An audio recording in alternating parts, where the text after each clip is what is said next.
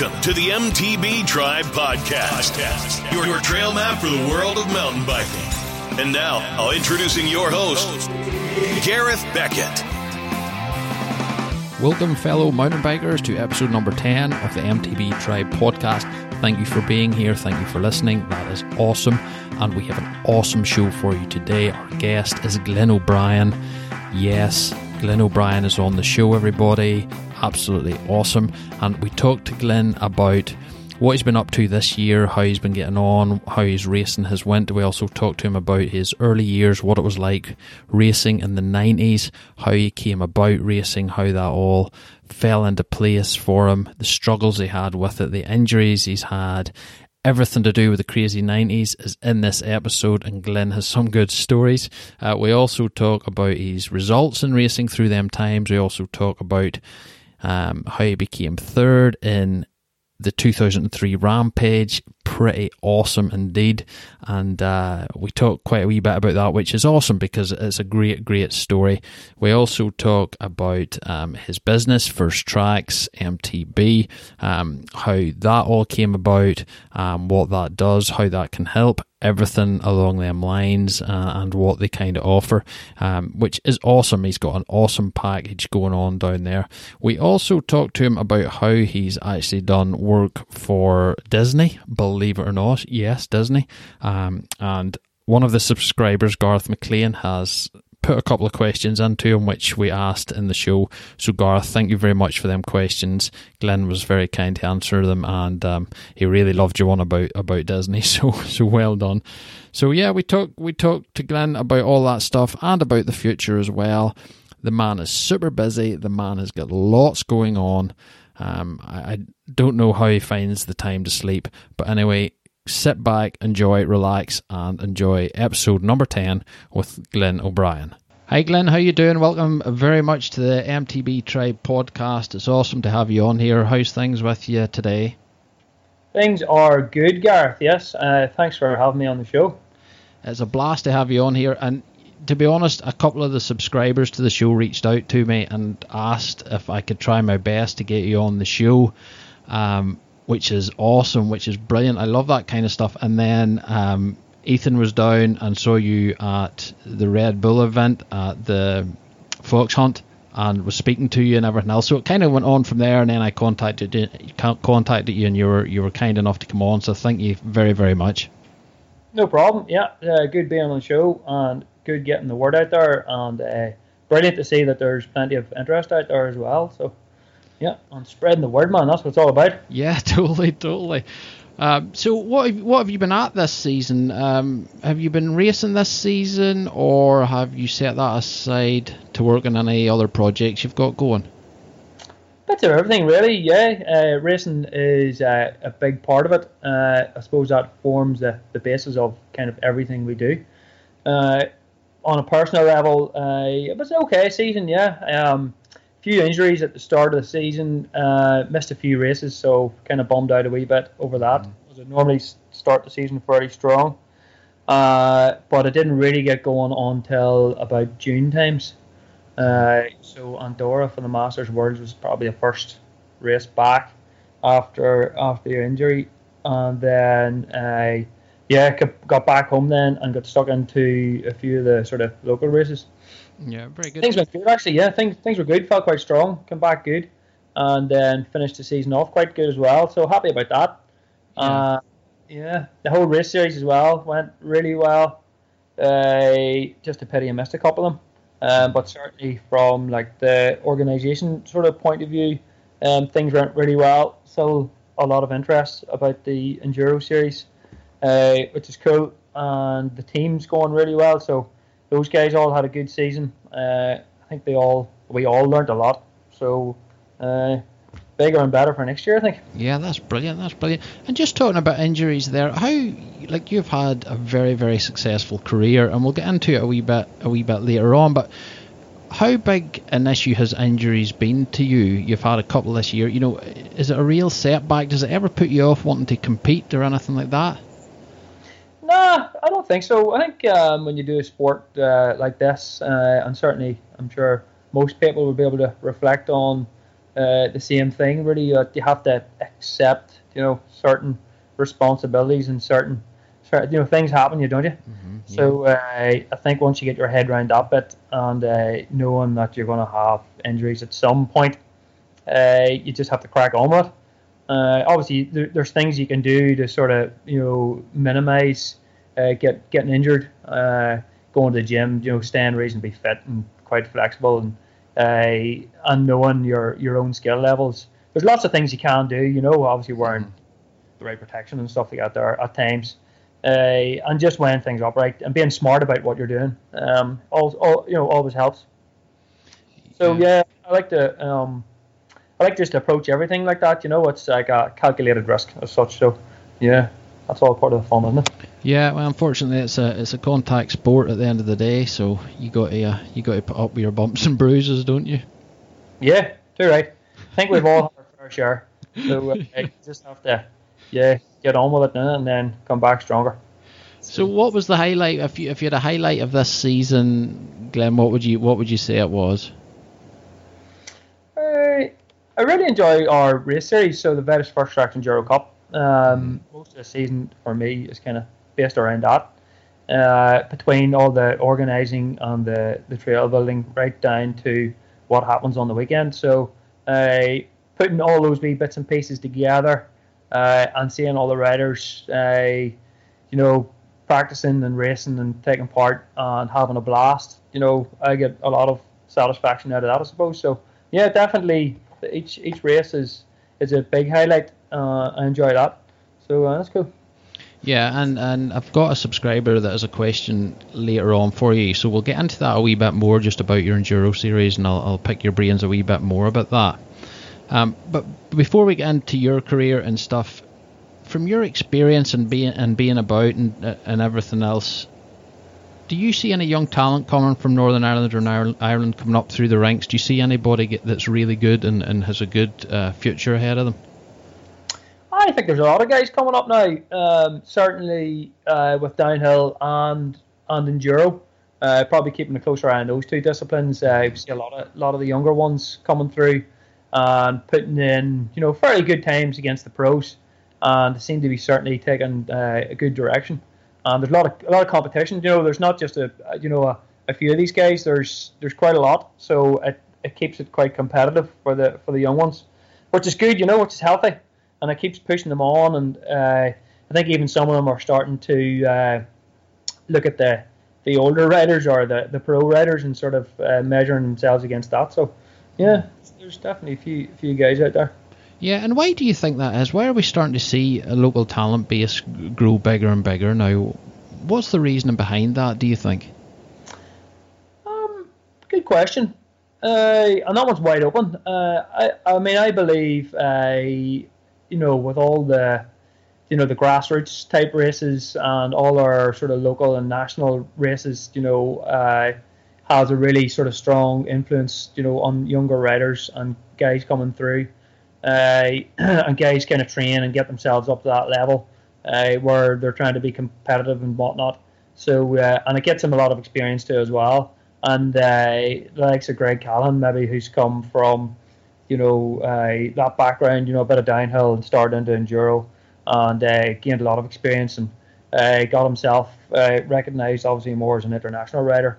Uh, he's kind of came from the same sort of background, and the younger riders are seeing Greg and those guys, you know, race at home uh, at the same races, and they're probably setting their sights sort of on him and trying to mm-hmm. follow in his footsteps. So having riders like him and, and Ben Reid and Jacob Dickson and all those kind of guys where they can kind of uh, measure themselves against is is very important. And then having a good structured race series as well to go along with that definitely is is the way forward and builds a good foundation for the, for the younger ones. Yeah, yeah, certainly. Uh, uh, and do you think our level of trails that we have now are helping things?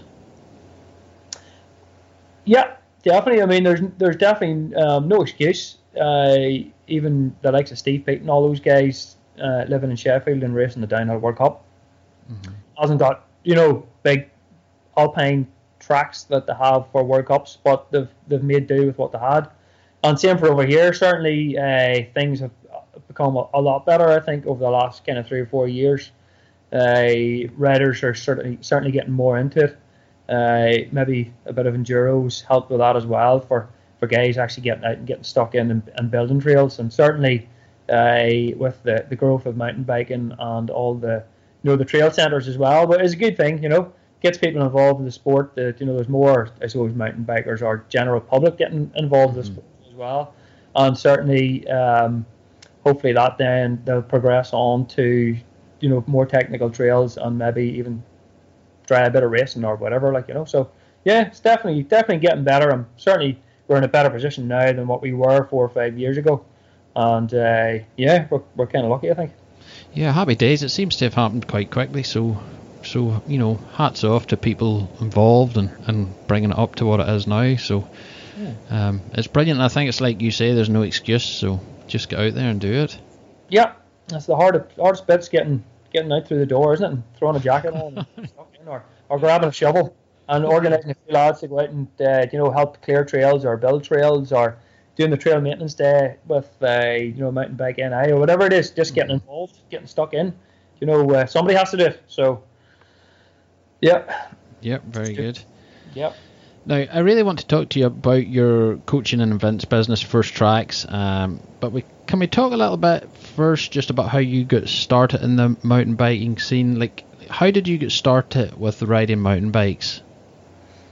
Uh, when I was a youngster, then I raced BMX from when I was about four years old. Uh, I suppose, long story short, the BMX and kind of fizzled out a wee bit in the sort of late 80s, early 90s, and yeah, there was no no racing then, so kind of still wanted to do something, and tried a bit of motocross for a couple of years, and then it was actually a friend of mine I used to race BMX with.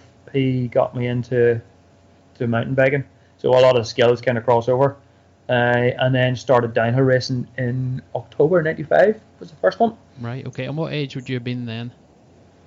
About uh, only a young fella. and did you have much downhill experience before then, or was it something you just worked up to? Uh, yeah, straight in the deep end. I mean, that was like you know a long time ago, uh, and I only probably threw a leg over a mountain bike a couple of times before I tried my first race. Wow. Uh, yeah, so uh, and then yeah, I got a good buzz off racing. Um, it seemed to be a good bunch of lads. The crack was good, and yeah, everything just started from there. I was hooked straight away. That was like the last race of the season down in uh, Sugarloaf Mountain in Wicklow there, and uh, I had a full winter then of riding bikes and messing about, and couldn't wait to get going the next year. So brilliant! Couldn't wait to get stuck in from the start. Might help yeah. things a wee bit. Yeah. So at that stage, Glenn, were, were you involved in any clubs, um, or was there coaches available to you, or anything like that? Uh, no, no coaches or anything like that. Uh, pretty much everything we done was just all self-taught and picked up. Well, maybe you know, picked up magazines and sort of picked up bits and pieces from from other guys that were uh, knocking about racing too as well. But a lot of the stuff, you know, I had to figure out myself, which is cool, you know.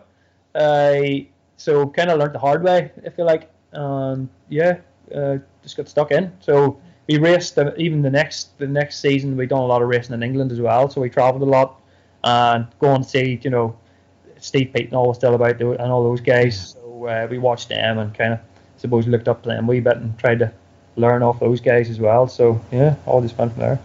Brilliant, brilliant. And, and how were you balancing your school life with your bike and you know life at, at that stage. Was that quite difficult to do?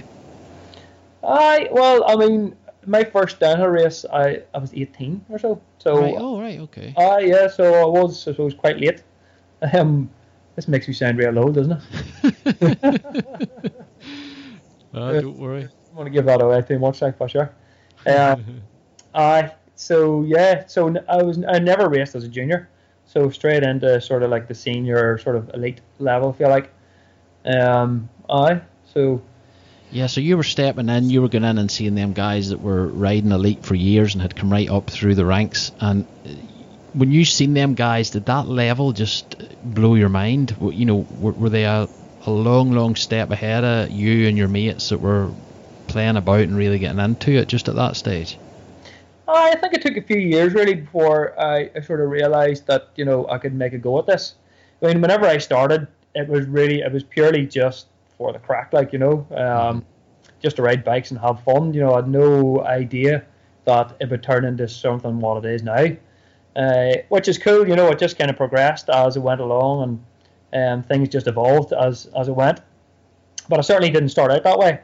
Uh, when I was 18, and uh, I wasn't really thinking about a career in mountain biking. I was just involved or just enjoying um, riding bikes and racing, and kind of went to the races and found myself doing quite well. And then after maybe a couple of years or so, um, I got picked up by um, well, like a an American team, but it was like sort of UK based, a uh, Rotec White Brothers, and they had uh, had seen me racing at the Malverns uh, in 1998. Yeah, so uh, they they were happy enough to kind of back me and support me the next year, then to go racing World Cups for mm-hmm. 99, 99, yeah, 99 or so. And around then anyway. And uh, kind of just went from there, like, yeah, yeah. And before that, um, when you were 18 or so, how were you financing your, your racing trips away? Were your parents helping you, or were you working part time, or were you working full time at that at that stage?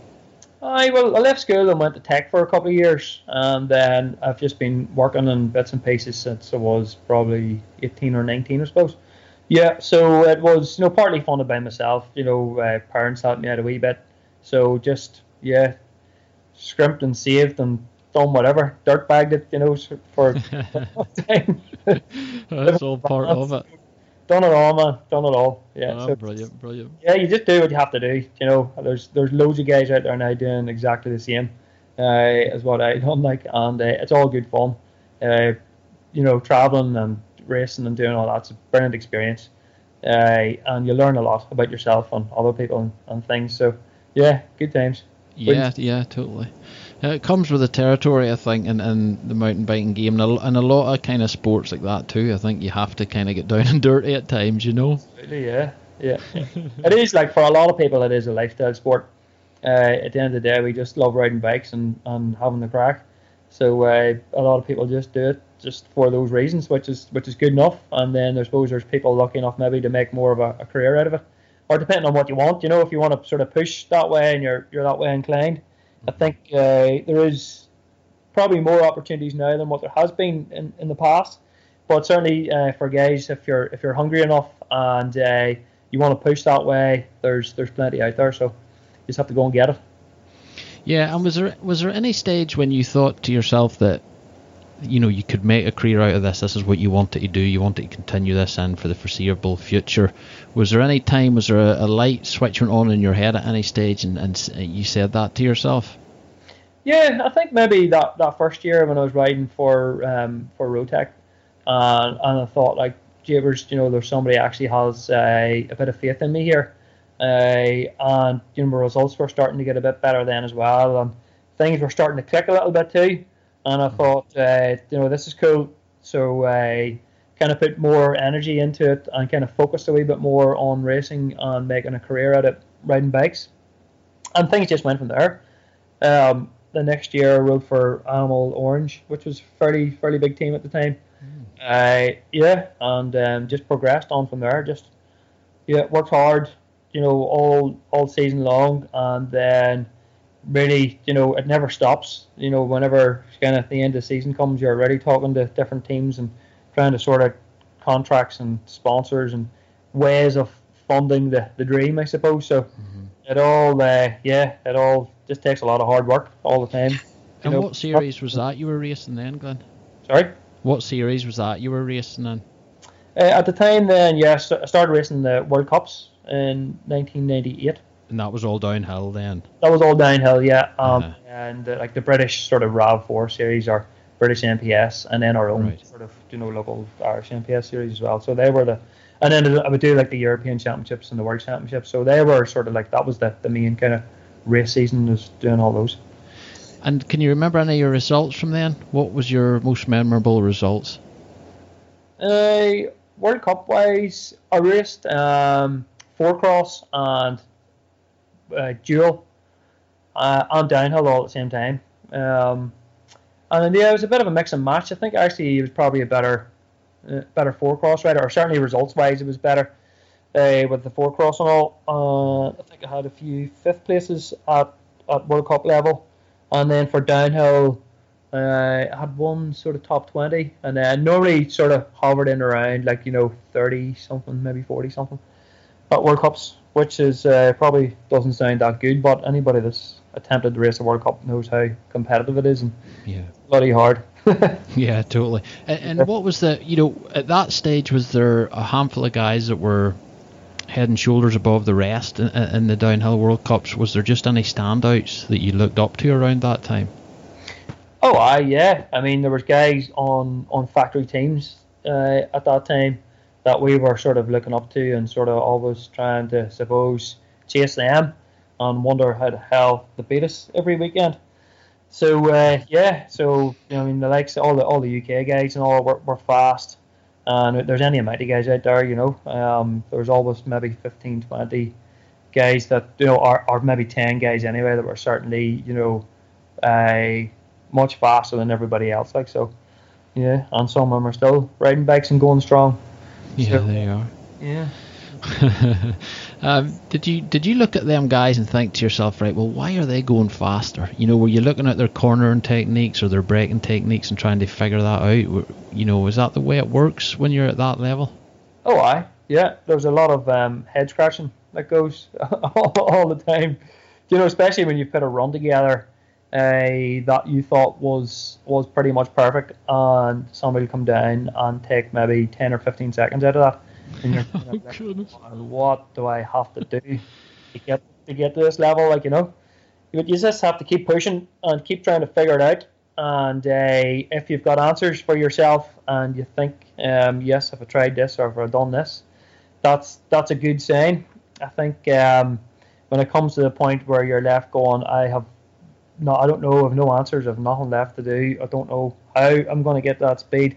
Uh, it's maybe time to Mm-hmm. Do something else. and even at that stage, with the help from your sponsors and stuff, was there coaches you could approach? Was there anybody you could go and look to to try and help you out? Yeah, uh, yes, there was actually. We were very lucky at the time. Um, we got funded by the, the Northern Ireland Sports Council and the Irish Sports Council, and part of part of that funding and all uh, was access to coaches uh, and training facilities uh, uh, you know, dietitians, all that sort of stuff. Like yeah, so that all that all certainly helped me. Um, mm-hmm. Yeah. Yeah, because diet and, and routine and it's such a big player in, in the in the sport now, and uh, and because it is a lifestyle style sport, it's maybe taking that wee bit longer to filter through. But yeah, I'm I'm glad to hear that that you were offered, you know, dietitian stuff and, and everything else around that, because I think at today's level you kind of need that. Yes, definitely. Um, I mean, a lot of people aren't really that bothered. I think, well, especially now. Uh, yes, people are more into you know a sort of healthy living and all that jazz, you know. Mm. And mountain biking definitely is um, a lifestyle sport for the majority. But uh, like any sport, if you you fancy yourself as an athlete, um, you really have to dedicate your whole life, and every aspect has to be right. Uh, I mean, if you're down on one thing, you're just going to be you know you're going to be left behind. So you do have to put a lot of effort into all the way different pieces of the jigsaw, and you have it has to be right, and it has to be it has to come together at the weekend at the right time, and you have to be surrounded by you know a good strong team of people around you. You don't do these things just on your own. Uh, even though mountain biking and certainly downhill racing, uh, enduro now, uh, you know, you're, it's kind of you against the clock. But behind the scenes, there's a uh, there's a team of people that are doing different things and helping you, uh, and that's what it takes really to be you know a world class athlete is to have that kind of support. Yeah, which certainly. a lot of people don't have, you know. Mm, yeah, yeah. No, you need to be with the right people, certainly at the right time as well helps. Yep, and you need to believe in those guys as well. So uh, those guys are there to do a job, and if you've got the right people and uh, you have confidence and, and you believe in them and they believe in you, then you're on to a winner. Cool. Glenn, can you take us through a day in the life of Glenn O'Brien when you were racing at that level? Had you any morning routines? Had you anything you would do religiously every morning or to prepare for a race? How how did your day pan out? Uh, I will go back then, I suppose. Uh, we travelled, you know, most of the time I travelled with uh, the likes of John Lawler and uh, Honcho, uh, Ben Reid, and all those guys as well. Sort of towards towards the end, you know, uh, we all got to know each other quite well, and uh, we all travelled around together and kind of, you know, practiced together and done all those sort of things, you know. Um, but I, I know I'm not superstitious or that sort of crack. Like so, like putting my right sock on first, or, or have a bad day or any that sort of crack. Like, uh-huh. but, uh, but still, you know, the, the I mean, there was there's always a routine, isn't there, as well? Getting up, getting up early, obviously getting breakfast and stuff like that, and getting the right things in time, and making sure your bike's checked through. Uh, depending on the weather and all as well, you know, things things change a lot. But normally, I would like to do a, a couple of practice runs at least the morning of the race, anyway. Uh, just to wake myself up and make sure uh, lines are dialed in and bike set up good. And then you normally have a couple of hours to go and chill out and get things ready and get your head, I suppose, in, in the right space. So uh, it just takes a, uh, maybe a bit of time just to figure out what works good for each person. Mm-hmm. Uh, and I know I kind of, uh, I know fairly relaxed, I suppose, and like to you know sort of mingle with people and and have the crack and you know a bit of a chat and maybe like a bit of quiet time as well before just before a race too as well, just to get my head into the right space. Like so, figuring all those wee things out before you go. Uh, yeah, it takes a bit of a bit of time and a bit of experience and sort of knowing what works for you.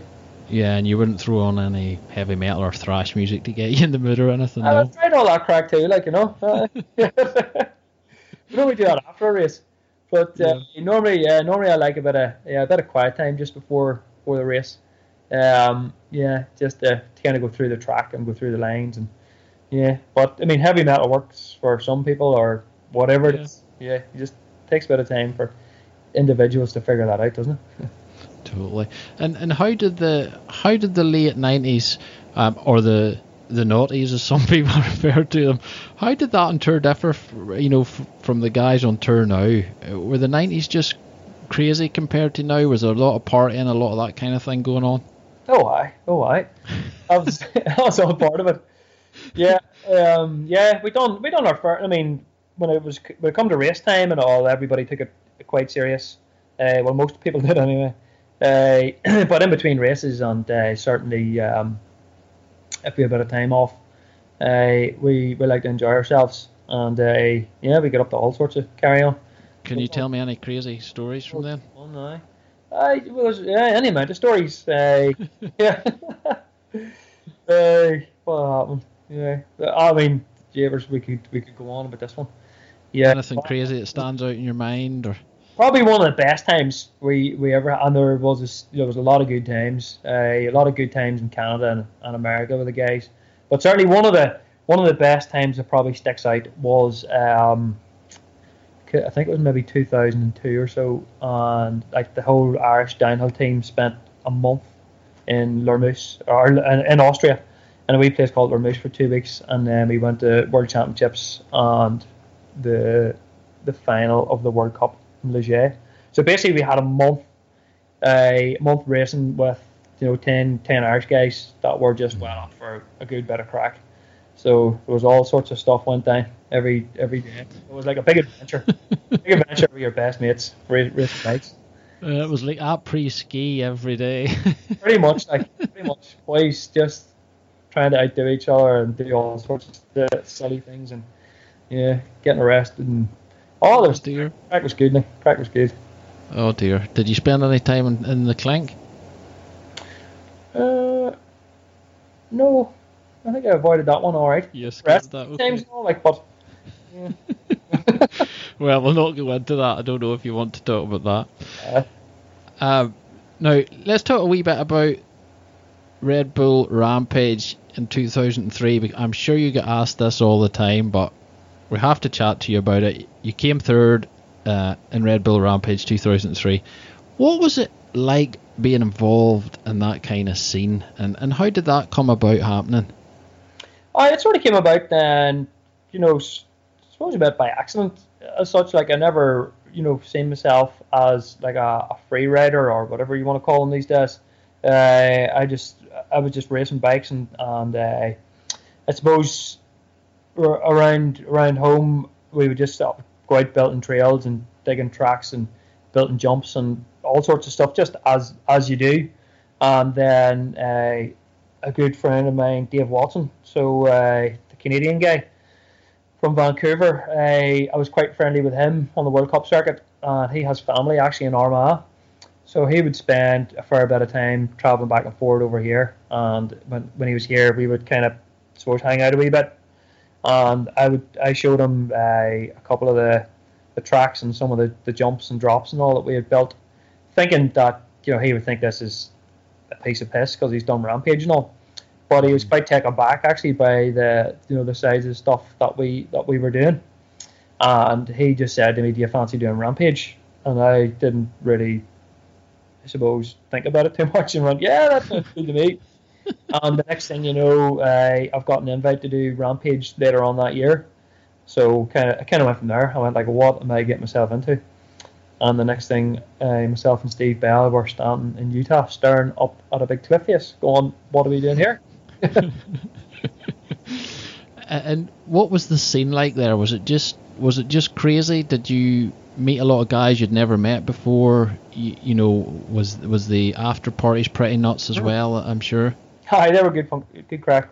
Yeah, but I mean, coming from a racer background and sort of hanging out at World Cups and kind of seeing, uh, I suppose, more in magazines what the free ride dudes were up to. Uh, yeah, it was a completely different scene. And for the first day or two, I did sort of feel completely out of my depth, going, what have I got involved in, or what am I even doing here? Mm-hmm. Uh, yeah, but then we just got stuck in. Um, that was 2003. I Rampage had been going for a couple of years, and I suppose what, what well the best way I figured out anyway was actually just need to ride my bike and see what way um, the the terrain feels and see what way you know there was jumps and stuff and drops that the guys had built from previous years. So I just got my bike out and got stuck in and actually felt really good and felt at home practically straight away as soon as I got my bike out. So uh, after that, uh, I still had a few days left to, to actually build build my line or build jumps and stuff, and I kind of knew what to do then. So yeah, I just went from there. Myself and Steve got stuck in with the shovels and ended up with a pretty killer line that seemed to work. So and and when you got that all dialed in, did you feel you could get a result, or were you just still riding for fun, or, or were you pushing to actually get a good result?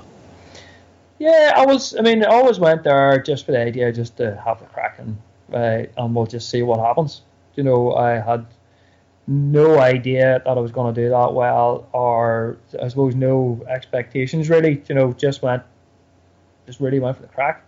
Um, but I did work my ass off right up until literally the last second um, before I had to go up from a very last run. You two runs in the final lane. Uh, and even in between runs, I was constantly thinking and constantly trying to tweak my line to sort of squeeze out every ounce, uh, you know, for points and for all the jumps and drops.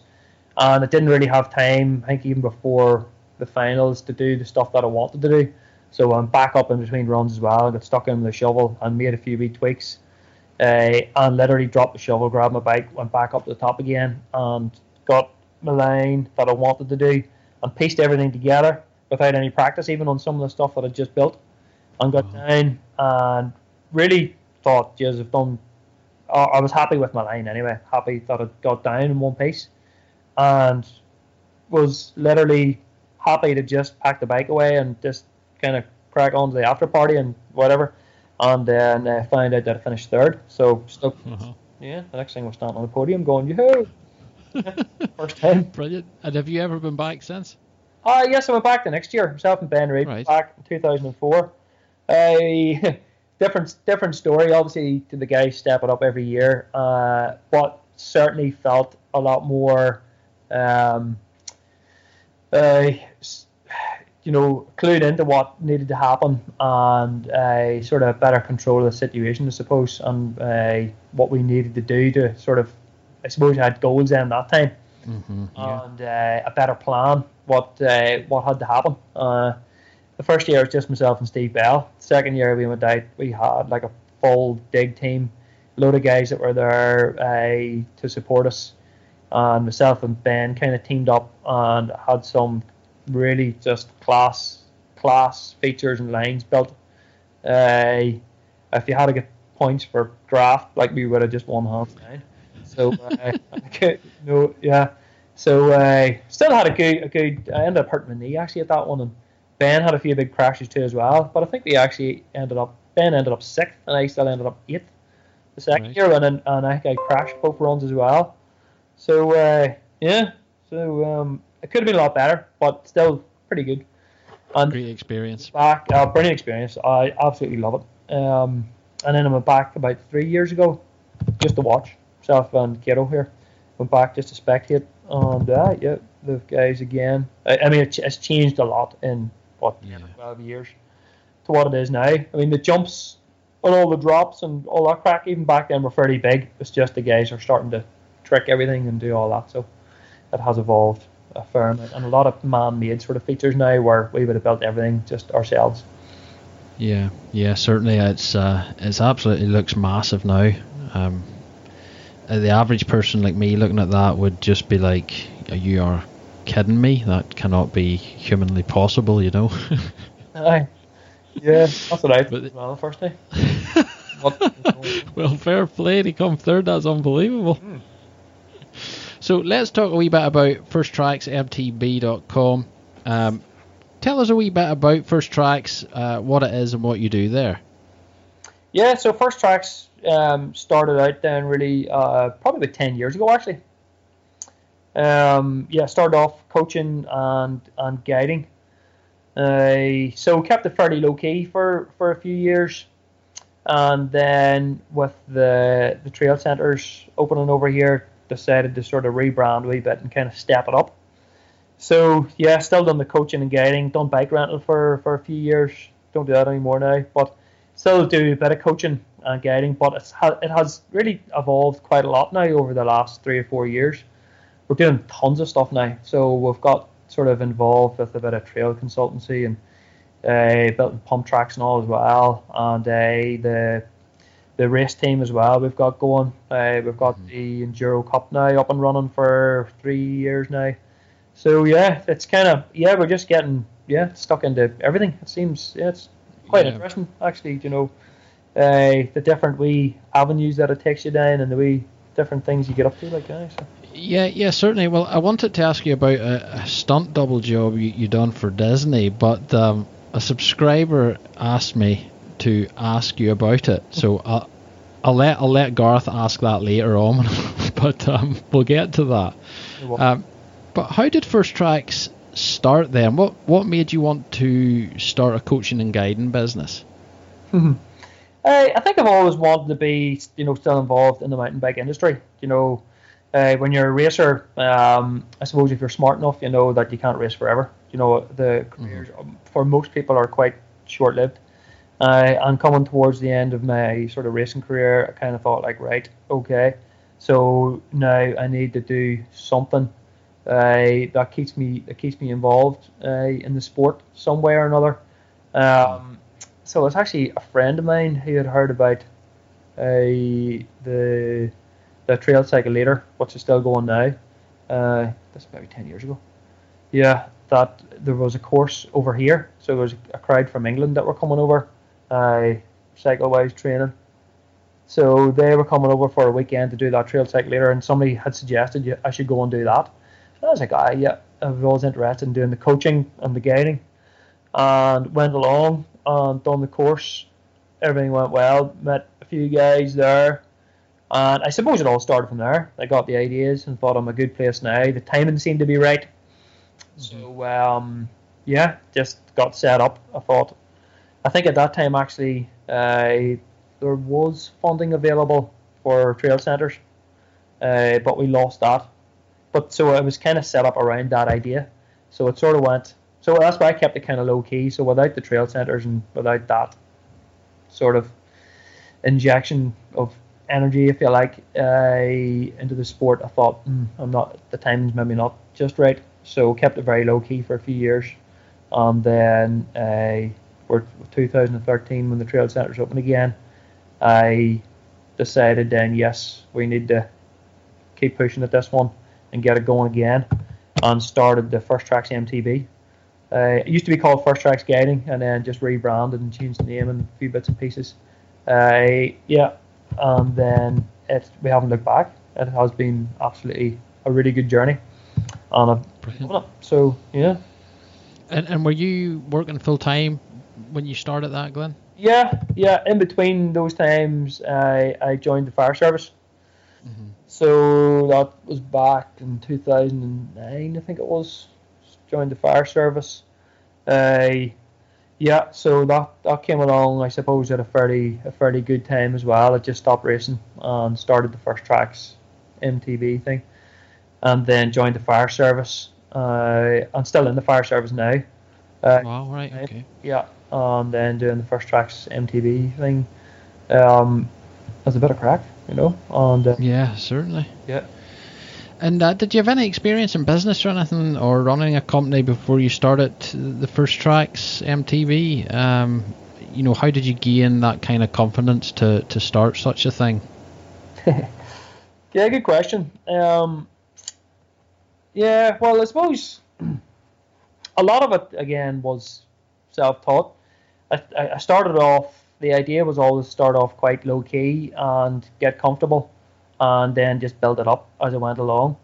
I I suppose with that comes a certain amount of risk. You have to put a lot of time, a lot of effort, and even uh, my own sort of finances into it as well to to try and fund it to try and get it to sort of where the, the level where it is now. But uh, yes, um, I done a um, GNVQ in leisure and tourism, which helped a bit, I think, and certainly chatting to people. Uh, yeah, and just getting it going. Uh, I've done a couple of wee courses too as well for in business, uh, just on my own time, just to get an idea of what I need to do, and it just all went from there. I suppose. Yeah. Wow. Wow. And um, has sponsorship helped throughout the process of, of starting first tracks? Has, has that had any, you know, has it relieved a bit of pressure for you or anything like that? Yeah. Yeah. Um, I suppose without the, the sponsorship, it would be very difficult to uh, do what we want to do today. Uh, we do rely quite heavily, and I'm talking really here about the, the Enduro series. Um, do rely quite heavily on uh, entry fees to, to fund the whole thing, and certainly with the bit of sponsorship as well to, to get the whole series up and running, and each year to get things sorted. Uh, it would be extremely difficult uh, to do to do the whole thing without both. So yeah, so that's what we spend a lot of time doing. Actually, is uh, kind of chasing sponsors and trying to keep them happy and doing management plans and uh, sponsorship requests and proposals and all this sort of stuff. Like so, this is mm-hmm. kind of what the the off season is more all about, uh, and that's what we're kind of in the middle of at the minute. So yeah, it's it never stops. It literally never stops from yeah. one end of the season to the next. There's always uh, something you can do. Certainly. And do you employ anybody full time there at First Tracks? Uh, it's it's mainly just myself, and then right. Wow. Yeah, and then I have a few guys that you know like freelance, I suppose, with the the coaching and guiding. So uh, that helped me out, and then Catherine here, he, she helps me out with a lot of wee bits and pieces too as well. And we kind of bounce off each other. Catherine, my wife, then she runs mm-hmm. uh, a graphic design company, Think Think Studio, and she's been running her own business for ten odd years or so now, just over ten years actually. So she's got a lot of experience, so I've a lot of, learned a lot off her as well, and we kind of bounce off each other uh, with different things. So yeah, yeah. Yeah, you know, it's really amazing in Ireland. Uh, you know the, the number of people I've spoke to that you would feel have maybe a team of at least three or four people behind them like yourself and you find out it's one or two people it's mm. absolutely unbelievable. Yeah yeah that's that's the way it is man. Yeah that's that's it. One man army. Uh, yeah, yeah, totally true. Yeah. true. Uh, so when you go on your website your website's very good um, very easy to uh, maneuver and everything else. Um, but you offer loads of stuff on there. Um, everything from coaching to event packages, um, even carton and seaweed baths and everything. Mm-hmm. So there's a lot there. But can you tell us a wee bit about the guiding courses uh, and what they kind of comprise of? Yeah, so um, we try and so target uh, racers and, and clubs and one to one coaching. Uh, but certainly everything from complete beginners right through to guys that are that are racing uh, at an international level. So we try and cater for everybody, uh, and each I suppose there's there's no one uh, coaching course that I've done has been the same to the next. So they're basically all tailored towards the individual or the group. So uh, we always have. It's funny. You always go out with a, a sort of basic plan on what you want to do, and then 99 times out of 100 it completely changes around. Like whatever happens you know? So it's yeah. quite loosely based but obviously yes we have um, we have targets and things that we try to achieve or we try to help the the clients to, to achieve. But uh, just with different personalities and different uh, ways of coaching uh, and different ways that people learn you just have to yeah, yeah roll with it and, and go with it and yeah yeah. try to get the, the end result i suppose yeah, and the the uh, the coaching course you offer, you do it. You can do it one to one if you want, or you can do it in a group. Um, but if I was to book a course, for example, is this something you do yourself? Could I go down there and get taught by by Glyn O'Brien? Yeah, I I would do most of the the coaching myself. Right. So yeah, people people would sort of ask, you know, can I do it? Which is all good. I and I do do enjoy the the coaching side of things too as well. I probably haven't been doing as much now as what I have in previous years, and and certainly in a way I maybe avoided it a wee bit. Not avoided, it's maybe a bad word, but just we've been so busy with the race series and everything else. I I suppose my time's a bit a bit more limited to what I can do, and I try and sort of feed it out then to the to the other coaches. But yes, I still do a bit of coaching myself so uh, people can still book with me and get stuck in. Ah, brilliant, brilliant. And and what what would you say is one of the most uh, things that you know a weekend warrior would struggle with as far as mountain biking goes? What what's the mistakes the majority of people make, and what would people need to look at coaching wise? You know, initially. Yeah, um, I think a lot of people just expect to be able to pick up a bike and just jump in and uh, ride down the hardest trails, and uh, but it's not just as simple as that. Uh, people, you know, I suppose in a way, yes, uh, the hardest thing uh, to do then, or to suppose, help people to understand, is that you need to be relaxed before you can do these things, you know, and you need mm-hmm. to take it in small steps. So uh, uh, again, uh, everybody's different, and some people learn quicker than others. But uh, certainly, starting off uh, something maybe you know uh, quite easy, straightforward, and learn the basics on smaller jumps and uh, kind of smoother trails, and then you know pick up confidence and experience, and then you know as you go along and as you know your your confidence grows, then you need to start riding down more challenging trails, and always challenge yourself but staying relaxed uh, on when when the going gets tough is probably one of the best skills that you can sort of have. Some people have it naturally. Some people have to work on it a wee bit, you know. So uh, whenever you, you see people trying to ride down stuff and they just stiffen up and grab brakes, and then technique completely goes out the window. Your bike doesn't react as good as it should. So that's mm-hmm. probably one of the one of the best things that you can, or one of the things you certainly should be working on anyway. Yeah, yeah, definitely. Like you know, it's funny for me. I find I'm always constantly trying to work on my cornering and my braking. Mm-hmm. Um, and that for me, I normally find myself braking too late in a corner, and then I lose all my speed coming out of it. You know, I've no speed coming back out of the corner and stuff. And that may sound very simple, but I would say that's that's quite a hard thing to get right, or that is something that the average Joe kind of needs to work on all the time. Yeah, well, for, for mountain biking and riding uh, downhill tracks or just riding single tracks, it's all about trying to find that flow on the trail and trying to carry speed. So there's no point in being really fast in some parts of the trail and uh, being slow or wasting a lot of energy, you know, trying to get back up to speed because you've left your braking too late. So uh, yeah, it's just getting into the right uh, mindset as to how to ride each individual trail, uh, whether you attack it or whether you just ride smooth and uh, and flow down the trail. So yeah, a lot of people um, would make that same mistake where they think when they're when they ride really hard and they want to ride fast, that they leave their braking too late, and the square corners off, and they end up actually just looking fast, maybe or looking aggressive. Yeah, feeling fast. Yeah, but times then aren't good, and they're left scratching their heads at the end, going, "Well, I tried so hard, and I've done this and I've done that, and I rode absolutely balls to the wall, but my time's crap."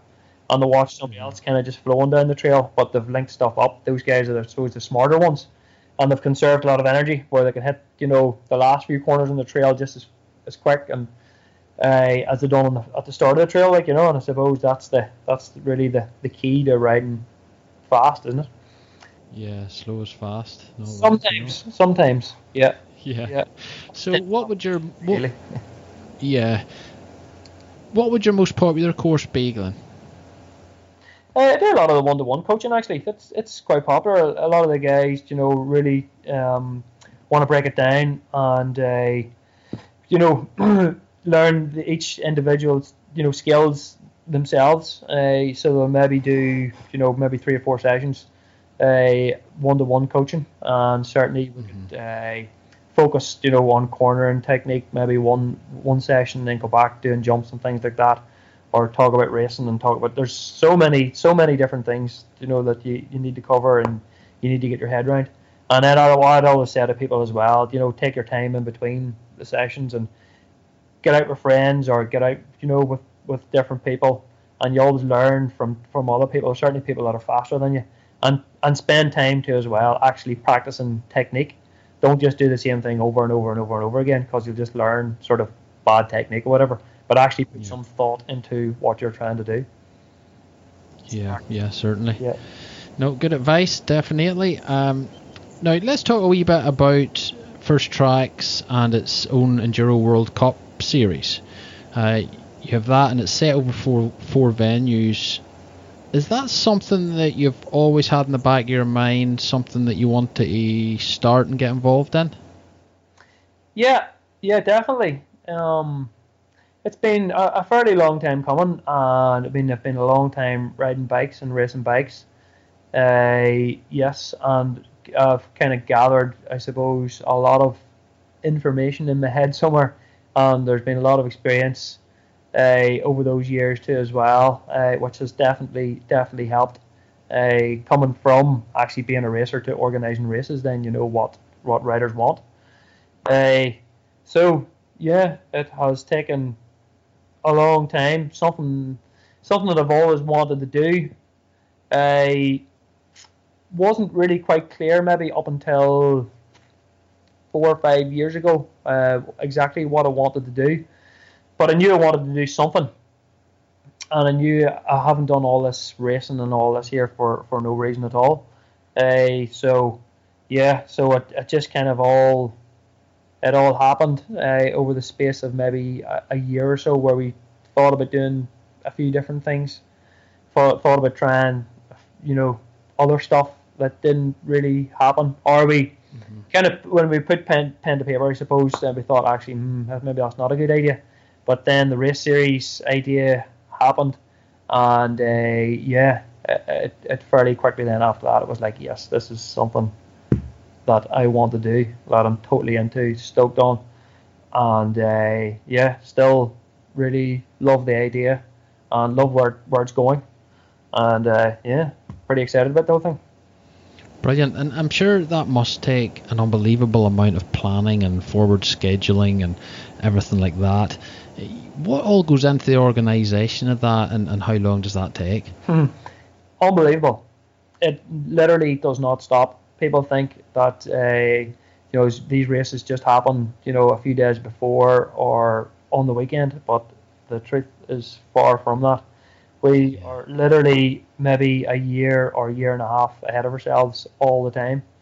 So we're constantly thinking. A, a huge part of it too as well is try to evolve and uh, and grow all the time too as well. So we're always constantly thinking of new ideas and new concepts for for the race series and the team and what what, what direction that we want to go. Uh, yeah, so so it does. It literally like you know six months ago I was thinking about the 2018 series and different venues and management plans and tracks and how we're going to go about this and that and getting sponsors and fund, funding the whole thing. So yeah, it literally does not stop. So uh, obviously, do you uh, mm. do you ever sleep, Glenn? Oh, I yeah. My word, sleep pretty good actually. I sleep better when I know I've done, you know, when I've achieved something or uh, uh, I've done a good day's work, or uh, you know, I'm, um, yeah, I can sleep alright. Good. yeah, but you're stoked on that, and it sounds like you're stoked on it, so that's awesome. That'll yeah. keep you motivated. Well, that's it. I mean, uh, if I wasn't stoked on it, I, I, I wouldn't be doing it. Simple as that. So so long as the energy's there, and so long as uh, I'm happy doing what I'm doing, and everybody's happy with what we're doing, uh, no matter what that is, it'll it'll still happen then. So uh, until then, we are just going to keep our lip. Very good. Now, I've got a subscriber question for you, if you don't mind. It comes from Garth McLean, and Garth asks, as someone who is fairly new to mountain biking and in my 40s, as a lot of us people seem to be, but keen to push on, I was thinking of giving the First Tracks Enduro a go. What advice would you have for newbies racing for the first time, e.g., sports category, or just go for it? yeah. Well, I mean, the, the series for a start isn't aimed at complete beginners. So if you've never mm-hmm. if you've never lifted a mountain bike before, or uh, you feel yourself uh, is probably more of a, a, beginner or less experienced, it's probably not for you, to be honest. Uh, mm-hmm. So we're certainly not going to try and drag you along the race and feel completely out of your depth. It is probably more for intermediate to advanced riders because you'll be riding mm-hmm. on um, natural trails and you know it's a pretty no, I wouldn't say a big day out, but uh, on average, you know the you know you're you're going to ride 20 kilometers uh, in a day, um, mm-hmm. and uh, with five stages. Uh, the stage the stages are can be fairly technical. Uh, and we try and cover a lot of uh, you know different types of terrain and different skills and all that sort of stuff. But certainly, um, if you haven't raced before, uh, get out there and you know try. You know if you can ride the like the Red Loop and Rostrevor, and your fitness levels are kind of at that, then you'll probably be able to do one of our, our races. Uh, mm-hmm. And if you've done a bit of a uh, like natural trail and you feel fairly comfortable on that, certainly yes, then uh, you should st- start to think about racing then as well. But uh, if you haven't, get yourself out there, uh, get yourself involved with a, with a club or a bunch of guys and get out and explore. And there's any amount of trails in the country. So get out there and just get yourself uh, some experience on the bike, riding all different types of terrain in different conditions. And then, yeah, give give racing a go. So uh, good fun. I mean, we the whole racing scene and our enduro series is quite social and it's meant to be a a weekend's crack. So most of the time we have free camping, and it's meant to be a, a, sort of fun, friendly sort of family weekend where people can go and camp for the weekend, ride their bikes, light the barbecue, and just have the crack and uh, race bikes with their mates. And that's really what it's all about at the end of the day. Yeah, that's how you draw crowds too. Yeah. Mm-hmm. Well, I think I think what Gareth's asking there is, you know, he probably he probably rides his bike two or three times a week. Mm-hmm. Um, and the one thing I always think of when I'm thinking of racing or or anything like that, or doing any kind of event like that, is fitness. You know, am I fit enough to do this? But one thing I've never really thought about it until you just actually mentioned it there was um, get out in all weathers because a fair weather rider like myself normally wouldn't go out when it's actually you know when it's lashing out of the heavens but if you're there on race day and it's lashing out of the heavens and you've never read on, in conditions like that before things change very quickly. So that's really good advice actually. I never even thought of that. Yeah and it happens all the time. Uh, you know you could be practicing on saturday and you know getting your lines dialed in or just getting a feel for what the what the tracks are like um, and then saturday night sunday morning it hammers down rain for a couple of hours, and the tracks will be completely different. You wouldn't even recognize them. It's, I suppose, uh, it's the it's a it's the sheer volume or the traffic of, of riders going down the tracks that cut them up and sort of make them a bit muddy and sort of, you know, a lot of roots and rocks and all get exposed that weren't there when it's dry, like you know. So uh, yeah, but uh, getting out there in the different conditions certainly won't do any harm, and uh, it's you know a bit of crack getting sideways sometimes too, and it like so. Throw a jacket on and just get stuck into it. Yeah, you're right. You're right. Yeah. Uh, now, Gareth has also asked, um, and I was going to ask you this earlier, but um, I also read somewhere that First Tracks has done some work with Disney, presumably for The Lodge, a program that my daughter loves. Um, and he's asked, how did that come about, and what way were you involved with that? Ah, good question. Yes, uh, we've done the the the lodge now for two seasons. Um, we first got involved then. The the director of the lodge is actually a mountain biker himself, and his son his son races bikes, and uh, yes, so he he got in touch actually through through the website. I think it was. Gave me a phone. Just got a mm-hmm. phone call out of the blue one day. Uh, explained who he was and what he's doing, and I was interested. Thought this is something different. This sounds cool. So went down and uh, down and met him, and had a good conversation with him. And yeah, we seemed to click. We get on very well, and I suppose certainly coming from uh, the first tracks, and I suppose myself being involved with the sport, had all the, the different contacts.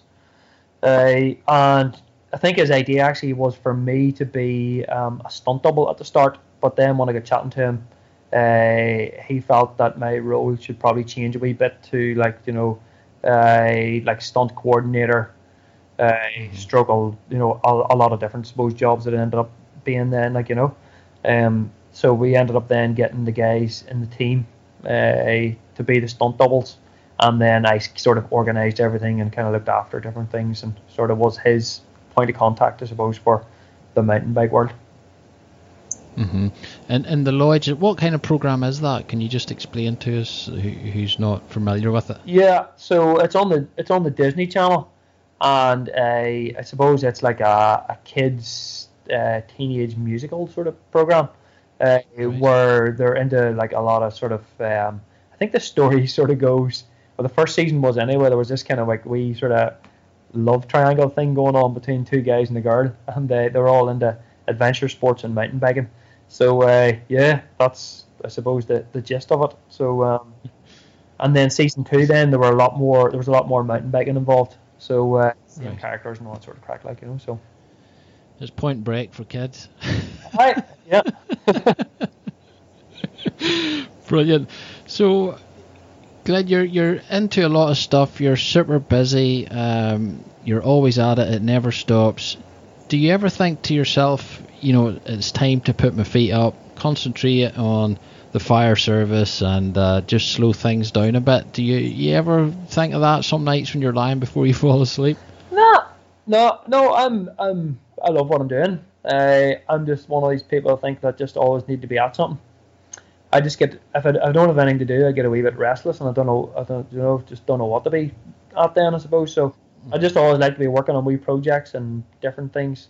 Uh, I do enjoy uh, a, a, bit of diversity, I suppose, uh, with the fire service and going in there, and it's a completely different group of people. Uh, actually, a lot of the guys ride bikes as well, road bikes and mountain bikes. Um, but the job, obviously, the different challenges the job brings, uh, I, I enjoy that and then uh, it gives me, I suppose, maybe a bit of a, a clearer head then as well uh, when I go back, I suppose, to uh, Glyn O'Brien, the mountain biker. Um, yeah, so it keeps things fresh, doesn't it? If you do the same things all the time, I think you get bored. So it's like, uh, yeah. yeah. I like the two two different things going on. Time, so. Yeah, certainly. Yeah. I think I think if you do anything for ten years, you're kind of bored by it by that stage, or you're you're thinking of moving on to something else. So. Mm until the time comes, you know, there might be, you know, uh, God knows when that's going to be. If it's a year, five years, or ten years, uh, I get bored, or things, you know, things might change.